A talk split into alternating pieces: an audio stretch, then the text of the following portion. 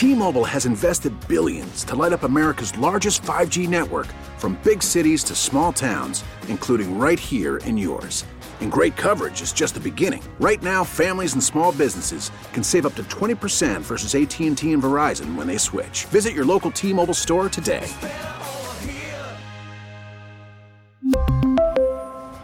Plan savings with 3 lines of T-Mobile Essentials versus comparable available plans. Plan features and taxes and fees may vary. We get it. Attention spans just aren't what they used to be. Heads in social media and eyes on Netflix. But what do people do with their ears? Well, for one, they're listening to audio. Americans spend 4.4 hours with audio every day. Oh, and you want the proof? Well, you just sat through this ad that's now approaching 30 seconds. What could you say to a potential customer in 30 seconds? Let Audacy put together a media plan tailor made for your unique marketing needs. Advertise with Audacy. Visit ads.audacy.com. kind of a treat for me. I, you know, I'm not a stargazer. I don't, I don't, you know, I don't get uncomfortable. I've interviewed a lot of a lot of people in my career, but you know, when there's certain people that cross generations, and and and I, I've seen since I was, you know, 13 years old. It's always fun for me. And uh, we welcome in Paul Reiser, who is doing stand up at the Belding Theater in Hartford on the 12th of November, Saturday. And there's still not not not a ton of seats, but still plenty of seats. And I'm going to try to go myself. And Paul's joining us here on Brian and Company and WTIC News Talk 1080. Paul, how are you? I'm good. Thank you for that nice uh, introduction. Well, it's true. Listen, I, I just tell you, like I Diner is one of my was one of my favorite movies, and that character was phenomenal. And I when I ever do a nervous thing where somebody you know wants a bite of something and doesn't you know is squeamish about asking, I do the I do the whole bit, and then you know obviously with Beverly Hills Cop, this is not my locker, and then I mistakenly showed my kids. I thought the spy who dumped me during the pandemic. And I loved them. It was actually one of those movies where I surprisingly enjoyed it, but they show a, a hugely inappropriate picture, like right at the beginning of the movie. Um, but it was a really fun movie, if you remember the film. But um, so it's fun for me to, to be with you. But I, I actually, before we go back down the Wayback Machine, you know, we we we've dealt with you know comedians on the show. You know, uh, we Mike Birbiglia is a guy we've had on, and and stand up. Like, was stand up always a part of who you were, or is this something that's come in in another chapter of your life? No, it's it was always it's what I started to do, and it's so funny to me.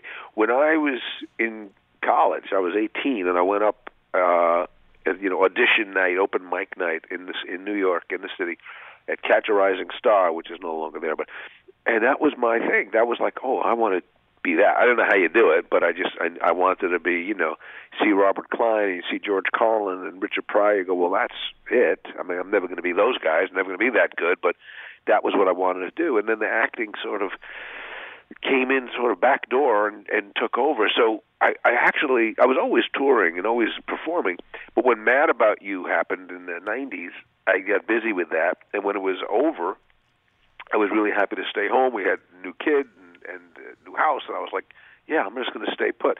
So anyway, cut two. I didn't do it for a long time, and then when I went back out, people will go, "Oh, really? No, this guy's going to try his try his hand at stand up." Right. No, somebody the other day said, "Wait a minute, Stranger Things? That doctor is going to try to be funny?" And somebody had to explain, "No, he he actually does that. That's Right. what he does." The other thing, I'm much more a comedian than I am a doctor. I will say that. You were funny first before you were serious. I was funny first before I was uh, beaten up by Matthew Modine or whatever happened. Uh, yeah, I mean, I, and I'm a fan of that show too. Uh, I, I'm a sci-fi person, so I, I really like. We're talking with Paul Reiser, who's going to be here on the 12th of November, Saturday at the Belding Theater. You, do you, when with your stand-up, do you? Is it a thematic thing? Is it is it autobiographical? Like, what is your style? Yeah, you know, my answer to that is always I, I'm not smart enough to make anything up. So I actually only know how to talk about what happened to me. So it's automatically autobiographical. But the great thing about stand up is people come to the show and they're laughing because they're going, Oh, that sounds like me. That sounds like exactly the conversation, you know, in our house. You know, Mad About You was really rang that bell all the time. People would say, "Oh man, that fight you guys had, that's the same argument."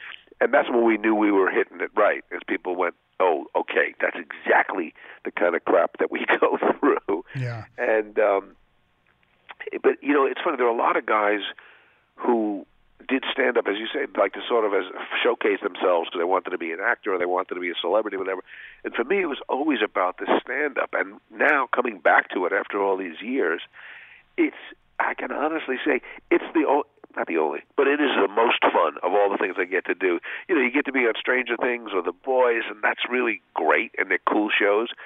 But actually doing it is, you know, it takes a long time, and you don't find you don't see it for 15 months or something.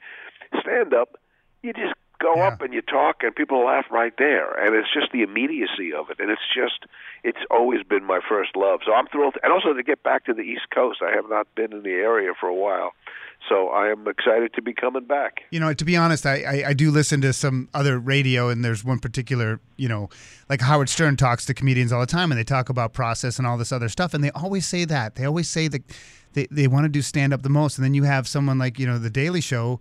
Uh, he's going back to stand up instead of being a, a star on TV. What is it about it? Is just that immediate reaction from people? You know, I think I think all of us have a certain uh, bent.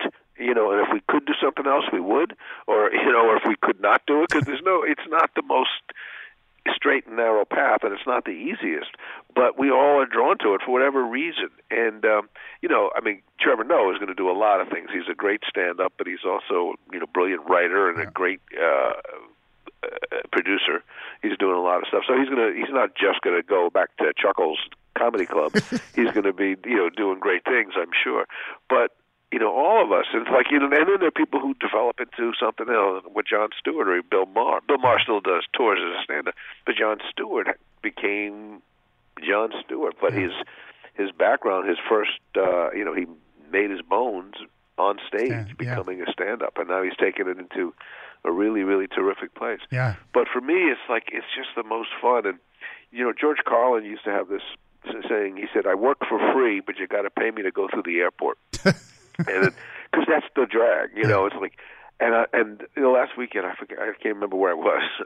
oh yeah, um, but I was yeah I was actually in, up in New England and I was in Michigan, and and and for eighty percent of the day I'm going oh this is not fun. I'm in a hotel. I'm in an airport. I'm driving. And then you get on stage, you go, all right, that this is the fun part. And it just is always, it's great fun. And and the other thing is, you never quite get it right. You know, every even on a great night, you go, okay, I'm not sure why that joke worked. It didn't work as well yesterday. It probably won't work as well tomorrow. There's something mysterious and elusive about it that's fun for us too. Yeah, you were in Fairfield. And listen, maybe if you come to Hartford, if you want to talk about the show more, you can always come in studio with us. We would love love to have you. But just, I know you you're busy. In a couple of quick minutes, just humor me as we talk to Paul Reiser, who Yeah, uh, sure. on Saturday the 12th will be at the Belding Theater. Uh, how was it to revisit Beverly Hills Cop 35 years later? Like forty years. Yeah. Um, it, it was insane. Uh, you know, Eddie looks the same. Yeah. I only had a couple of days work, and we had a scene, and you know, we were trying to work in that that uh, the line of uh, "This is not my locker," which for some reason of everything I've ever done, that's the thing people come over and say to me. I'm going, that was a throwaway line 40 years ago, and people remember it, which always makes me realize, man, that movie was so widely seen and digested by everyone. You know, people love that movie, and he's great. I mean, Eddie just, you know, I'm glad. I just, I, I wish he would get out. We had a whole talk about that. I said, you know, as a fan and as a friend, it's like God. Imagine, you know, I'd love to know what he does now, what he talks about at 60, Yeah. because he was so great and so sort of deliberately brash as this, you know, unbelievably confident 20 year old, 22 year old. But now, as a father and I think grandfather, it's like, well, what do you got? Where would you go? I would love to see him out there. Yeah, I saw him in Raw at the Boston Garden way, way, way back in the day. So I, I appreciate. I just I, I follow this tw- Twitter feed, all the right movies. They just played the clip the other day because they do these clips all the time. They talk about the the boss, the cop was a real cop, and, and then they show the Yeah. scene, and there you and there you are. Uh, it's really Hill Hill, yeah. yeah. it's incredible. Listen, last question for you, like. You know, people who see Stranger Things and other stuff, and they haven't seen Diner. I'm just curious. Like it, you you seem to be working throughout, but was there ever a lull that you thought, you know, or maybe you you didn't worried about making the transition to a middle age or, or or later? Was there ever a lull in your career where you were wondering, like, hmm, or was it always just steady for you? No, well, there was a there was a lull where I was staying home on purpose when after Mad About You, which was such a labor intensive and you know it was a pro- love it, it was a labor of love but it was it was a very intense all consuming project so when that was done in 99 I, I just took a bunch of years off and I was writing some projects and I did a couple of films or small things.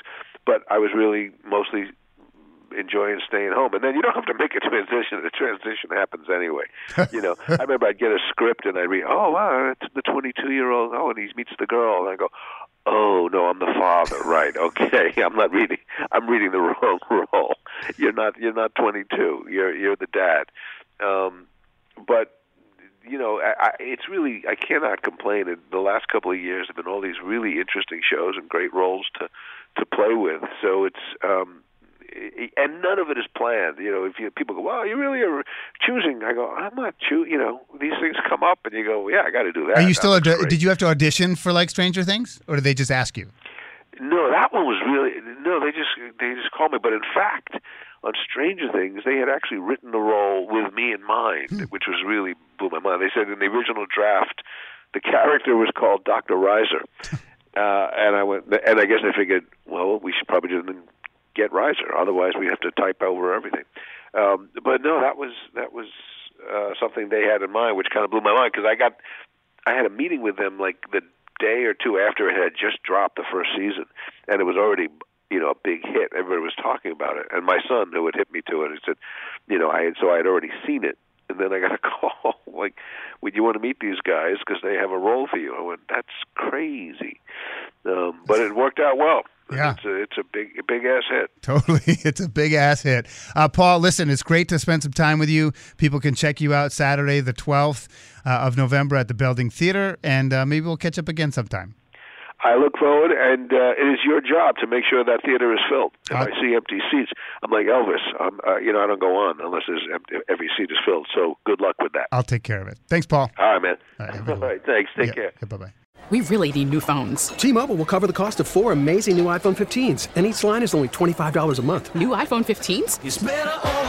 Only at T-Mobile, get four iPhone 15s on us, and four lines for twenty five bucks per line per month with eligible trade-in when you switch. Minimum of four lines for $25 per line per month with auto pay discount using debit or bank account. $5 more per line without auto pay, plus taxes and fees. Phone fee at 24 monthly bill credits for all well qualified customers. Contact us before canceling account to continue bill credits or credit stop and balance on required finance agreement due. $35 per line connection charge apply. Ctmobile.com. Oh, oh,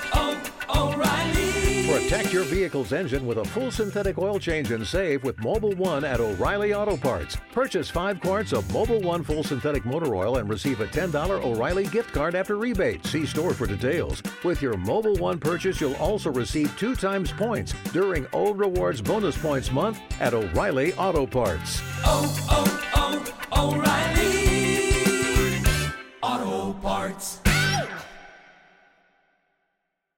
We get it. Attention spans just aren't what they used to be heads in social media and eyes on Netflix. But what do people do with their ears? Well, for one, they're listening to audio. Americans spend 4.4 hours with audio every day. Oh, and you want the proof? Well, you just sat through this ad that's now approaching 30 seconds. What could you say to a potential customer in 30 seconds? Let Audacy put together a media plan tailor made for your unique marketing needs. Advertise with Audacy. Visit ads.audacy.com.